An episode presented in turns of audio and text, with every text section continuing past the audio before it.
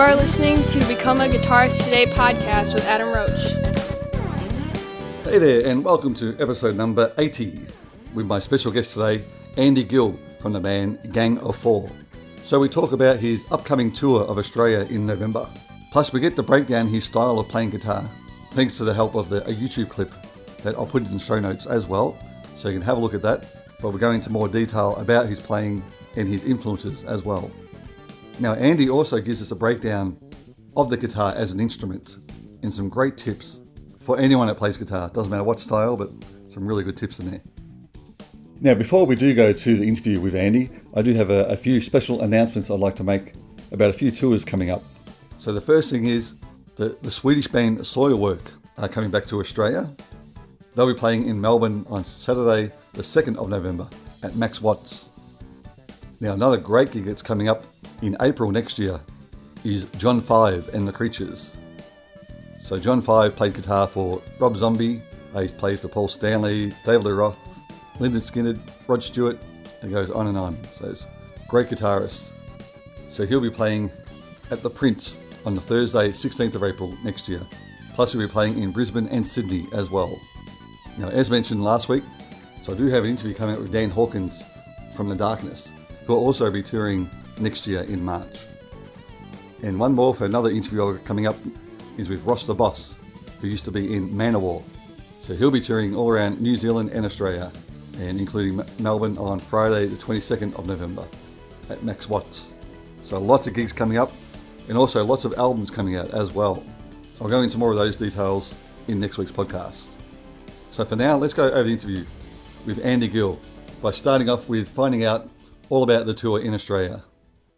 Yeah, so you're coming down here in uh, November, down to Melbourne, Australia. Yeah, we're, we're coming all over uh, Perth and Adelaide, Brisbane. Yeah. I guess the usuals. Yeah. So you guys will be playing the whole entire album, aren't you, of the entertainment? Yes. Yeah, so it's going to be great. Plus some other hits as well. I take it. Yes, that's right.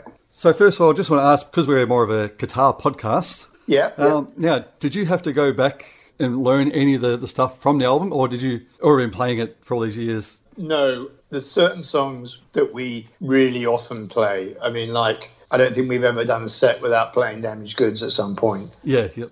And then yeah, there's there's there's quite a few songs from there that we often play. The ones that get played a bit less uh, are like uh, 545 and Guns Before Butter.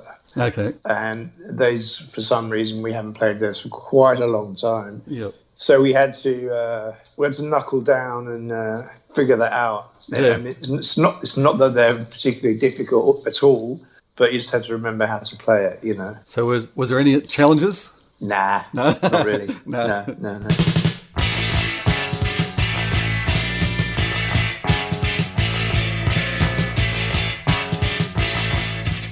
I don't know if you've seen or not. There's a, a guy on YouTube named Adrian where he actually breaks down your style. And he does that on YouTube. Yeah, have you, you haven't seen that? No, Yeah, he's had like over thirty thousand views. A lot of comments about it, about your playing, which is really good. that sounds absolutely fascinating. Can I just write down his name so I can check this out? Yeah. What's his name? His name's Adrian. He doesn't say his last name, but Adrian. yeah. But I'm sure if you just type in Andy Gill guitar, it should come up. I'd, I'd Yeah, say. amazing. Yeah. So he breaks down Ether, Not Great Men, and Damaged Goods. Right, And- interesting. Yeah.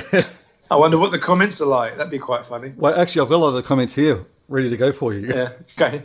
So, so a lot of people have been saying that they've really been looking forward to a video like this because they couldn't really analyze your playing, and they Yeah. they got a lot out of this video, Right. which is really good. That is great. Yeah. Yeah. Now, one thing I must ask you: there's been a little debate on the the comments because on the video in our Not Good Men, he does your first riff on the open A, Right. but someone else saying no, it should be uh, open G. Um. Da, da, da. Um. What the hell is it? you got yourself. because I just put my fingers where I know they need to go. Yeah. I just I had to stop and think about what it, the final note of it is a G. Yeah. It's basically part of is part of a G chord. okay. Yeah. Uh, the top top two, you know. And I think before that it's I think it's D and E played on the B string. okay. Da, da, da, da, da, da. I, I think Yep. Um, without actually sitting down with the guitar, I'm, I'm not 100% sure.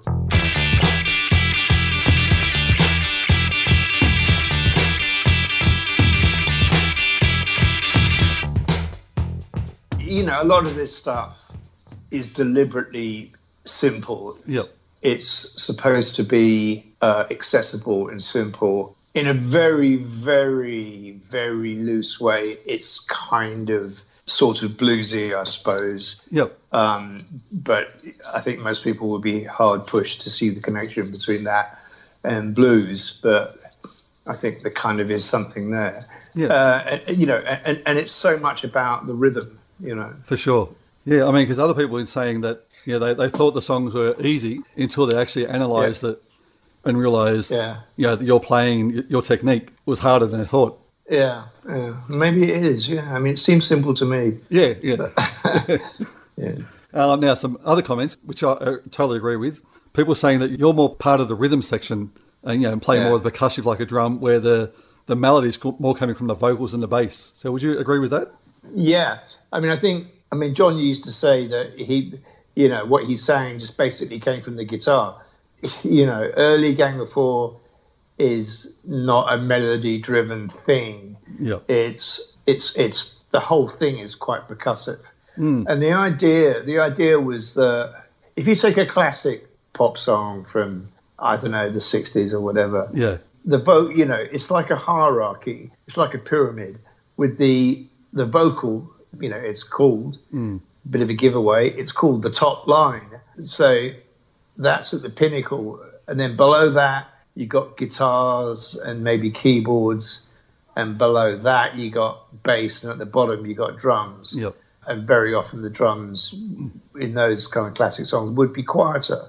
And the thing about, you know, and I wanted everything to be side by side rather than one above the other. Okay. So to me, what I was trying to make was something made out of the building blocks of the basic elements. Yep. So a beat on a hi hat, a beat on an open hi hat, a hit on the snare, a hit on the floor tom. These are all elements that you put into. It's almost like if you had a piece of graph paper and you get, you know, and you go right. Well, just there, I'm going to put a hi hat. Just there, there's going to be a slide on the guitar. Just there, there's going to be a hit on the bass, and then the vocal will join in with the guitar here. You see what I mean? Yeah, It's yeah. like it's kind of mapped out like that Yep. and you know sometimes things hit together very often they are weave into a kind of mesh where they're not hitting together but they're working around each other Yeah. um, and uh, and also but you kind of keep the tempo up to keep the excitement going which Yep. makes it all very kind of dancey and it makes it you know rhythmic and people like to jump about you know and often melody was possibly a bit secondary a lot of the time Yeah. I guess that's what makes another thing that makes your style too, like you just explained. yeah I guess a lot of people back then too weren't really doing that, so it was something different, and still is. It was pretty different. Yeah. It was different, yeah.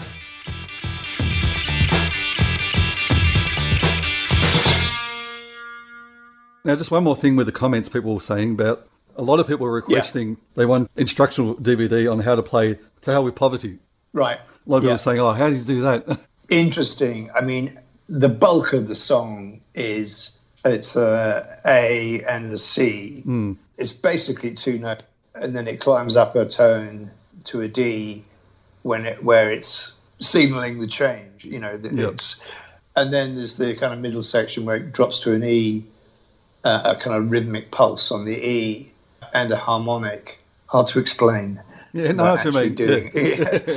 but I mean, it, it is that is kind of ridiculously simple in a way, you know. It just it, and and you know what makes it work is the kind of sustain on on the guitar notes, and then under that you've got this like really funky, almost disco kind of rhythm section underneath that, you know. yeah, Yeah, I mean it's it's it's one of uh, it's one of my favorite songs. yeah, and I guess it's like that uh, the drone theory as well, where you've got those open notes going over the top of those little riffs you're doing as well, Yeah, which works Yeah. really well. yeah.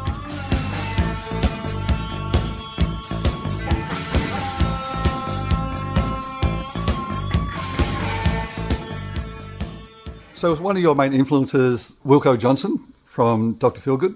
Yeah, he, he was. Um, when I saw Dr. F- I saw Dr. Feelgood early on. I, I saw him in, I remember seeing him in, I think it was 70, 74, and I saw him again. I saw him about three times, I think, Yeah. when, when they were that original lineup. Yep. And I think, you know, obviously the incredibly impressive thing about Wilko was A, he looked slightly crazed, and B, he always engaged the audience. Yep. He wasn't like staring at his, he wasn't, you know, staring at his shoes. Yeah. He was like really engaging the audience, almost as if, almost in a slightly aggressive way mm. and you know that combined with his sound just made you know he he became almost like it, it was almost like looking at a, a criminal in a in a black and white movie in an old black and white movie you know Yeah. the sort of bad guy that you that you loved yeah so that's not even we haven't even touched on his guitar style but um, so his his demeanor was I, I think with me and john in the first incarnation of gang of four it's like Yeah. you've got to be direct you've got to look at never take your eyes off the audience you know you, you've got to be right on them all the time guitar wise i used to like when i was like a teenager you know i like I liked a lot of different things, Yep. and some of it was not considered very hip at the time. Stuff like Motown or Stax mm. with uh, Steve Steve Cropper doing an amazing rhythm rhythm guitar work. You know, Yep. I didn't really think about it so much at the time, but looking back, I can see what it was. You know, I I liked these guitarists who had a really strong rhythm. Nile Rodgers continues that tradition. You know, Yeah. You know, it's incredible. The guitar is such an incredibly versatile thing. Oh, yeah. for You sure. know, it, it can do these. Uh, you know, it's sometimes marvelous to think about this. This this little chunk of wood and metal. You know, you can do these uh, extraordinary, cool, uh, interesting rhythms. You know, that is really inventive, and Yeah. uh, and then you can go mad with it. You can just it, it can turn into a, a complete abstract noise generator Yeah. that, that you know you, you're not even sure if it's a guitar. That's why you know so many pedals are, are, are made for the guitar. There must be hundreds of thousands of pedals that have been made for the guitar. Oh, yeah. you know because everybody appreciates that it's kind of this incredible noise generator, and you with the effects you put on all kinds of stuff. Yeah. So you know, and and Hendrix being one of the great innovators of that aspect of the guitar. You know, Mm. To me, you those are the sort of two sides of it. You've got the sustained, abstract. Is that a guitar type of thing? Yep. And then on the other hand, the very tight, rhythmic, pulsing, clean. You know, you've got that side of things Yeah. Yeah. and to me just love both sides of that equation where it's very very tight and it's part of the as you say it's another rhythmic element within the rhythmic structure Yep. you know and then at other times it just goes wild completely ignoring the rhythm and going just off off on its own somewhere Yeah.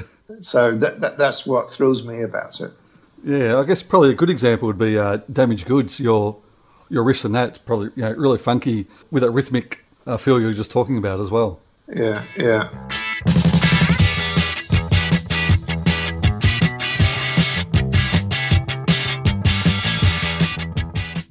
And I guess that sort of leads me back to that Wilko Johnson. So uh, I hadn't really heard of him till I researched him myself, and then I saw Yeah. that, and I had a look at some of his videos, and the way he's just got his hand you know, going up and down the right hand, and it's all really done with the, the left hand, adding in all the, the mutes and leads and pl- playing. That's what I heard come out of that into your playing, but in your own way. Yeah, I mean, I think Damaged Goods is the most obviously kind of Wilko influenced of, of all the Gang of Four songs. I think Damaged Goods is, is kind of has, has got a very kind of Wilko esque thing going on. Yes. Um, but it's interesting. Have you ever heard the Pirates? no, I haven't. Who?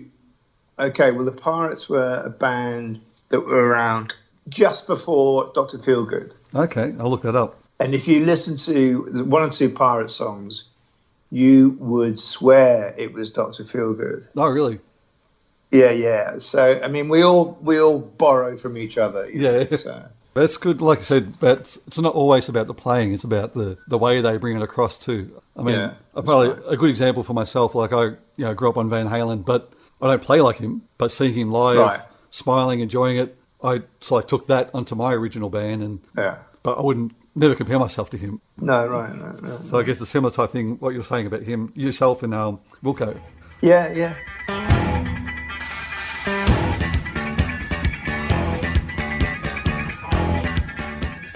Other people were talking about your staccato style, saying how Yeah. a lot of the riffs you do like to like cut off, then you know come back in, and I guess that comes down to funky feel as well. Yes. And what they were just like noting the staccato-ness. Yeah, yeah, just saying uh, it's a really Yeah. uh, really cool the way you use your staccato style. But um, I'm sure Yeah. you'll, you'll see the comments once you see it. Yeah, no, I'm looking forward to having a look at this. And I mean, a lot of people asking about your tone and um, like he talked about your sound, how it's more of a trebly type sound rather than a bassier sound, which goes in well with the the bass and drums again, giving yourself a different yeah. different feel again. Yeah, I mean, I- I definitely like the guitar to kind of occupy those higher frequencies, you know, the upper mids. Yeah, yep, And I usually scoop out a little bit of the low mids and add quite a lot of low bass. So when when I hit the bottom string, yep, you know, it should feel quite fat. yeah, yep, but but I don't want the overall sound to be muddy, so I take out, I suppose it'd be around 600 hertz, somewhere around there, Mm. And then boost something in the in the upper mids.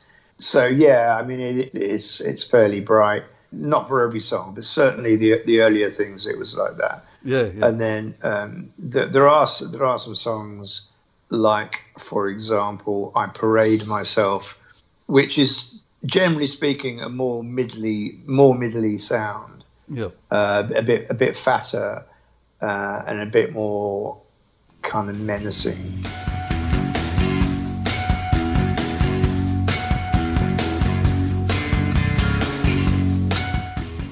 I uh, I've got a three three five which I really love, and obviously that sounds quite different to the Strat that I use most of the time. And sometimes we we do gigs where I'll actually swap between. I'll, I'll play some songs on the three three five and some songs on the Strat, but it's the the three three five has got a obviously a slightly more a less sharp sound, slightly more fuzzy edged. Yeah. It's almost like the difference between a clean digital photograph and then a photograph that's on uh, old-fashioned film. Yeah, yeah. You know, Yeah. which if you do you know what I mean? It's Yeah. kind of got a, the three three five has got a sort of certain certain nice fuzziness around the edge of the note.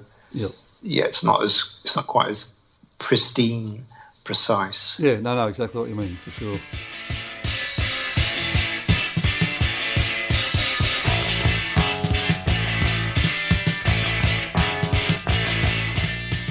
I just want to thank you very much, yeah, for doing this for us. Yeah, hopefully we can do it again one time when a new album comes out or something. Yeah, Right. we'll do it again. Thank you, mate. No worries. Thanks, Andy.